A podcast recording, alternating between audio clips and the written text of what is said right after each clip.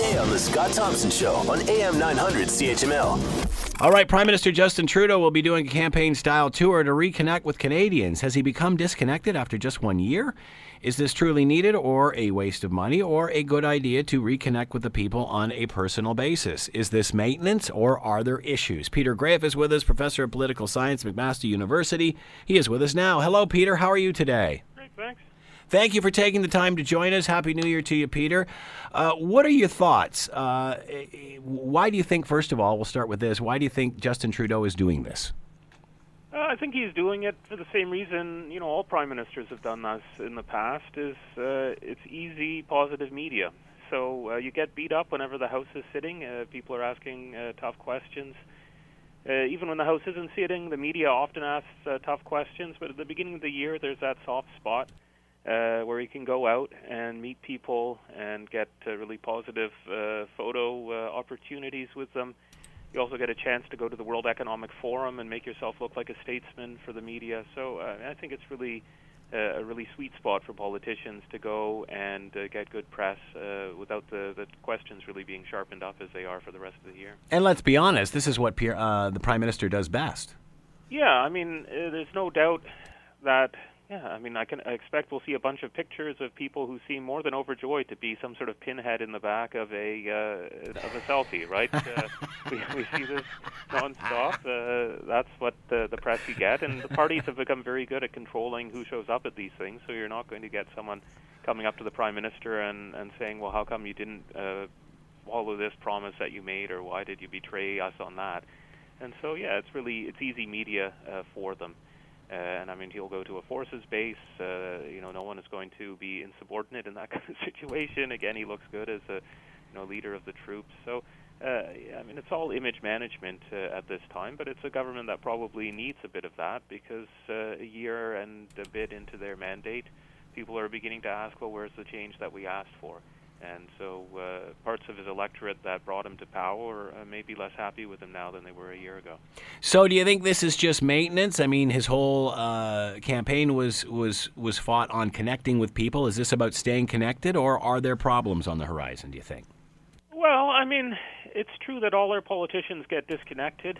Uh, I mean, just the demands on their time are such that they don't go and speak to people about their day-to-day lives.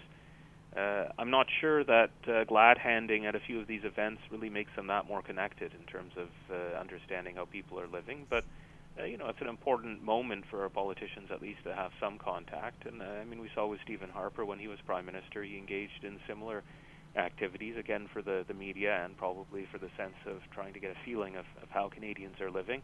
I think for Trudeau, it's maybe more important because he has this uh, significant strategy where there's the Liberal government and then there's Justin Trudeau. And the Liberal government maybe makes decisions that people who voted for it wouldn't always like.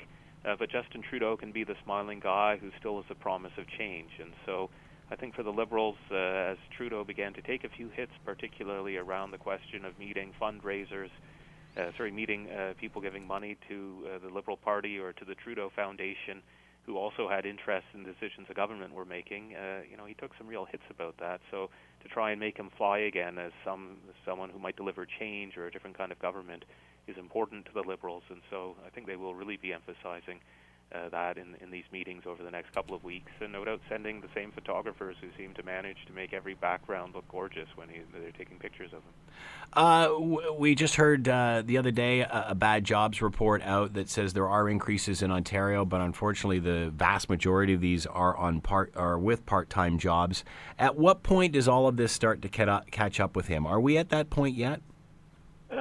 I don't think so. I mean, I think Canadians are used to this lousy economy. Yeah. Uh, uh, I mean, it's not. Uh, at one point, we would have been scandalized by these things. Somehow, we now believe we can't do better.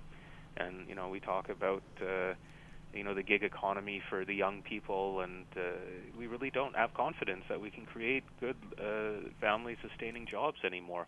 And so I don't think it actually hurts governments that much. I mean, if we had a large uh, rash of unemployment, people might begin to ask questions. But even there, people increasingly have the sense that a lot of the, these outcomes are out of the hands of politicians. Now, that may not be true, but we seem to have bought the idea that there's this global economy, there's the decisions of private investors.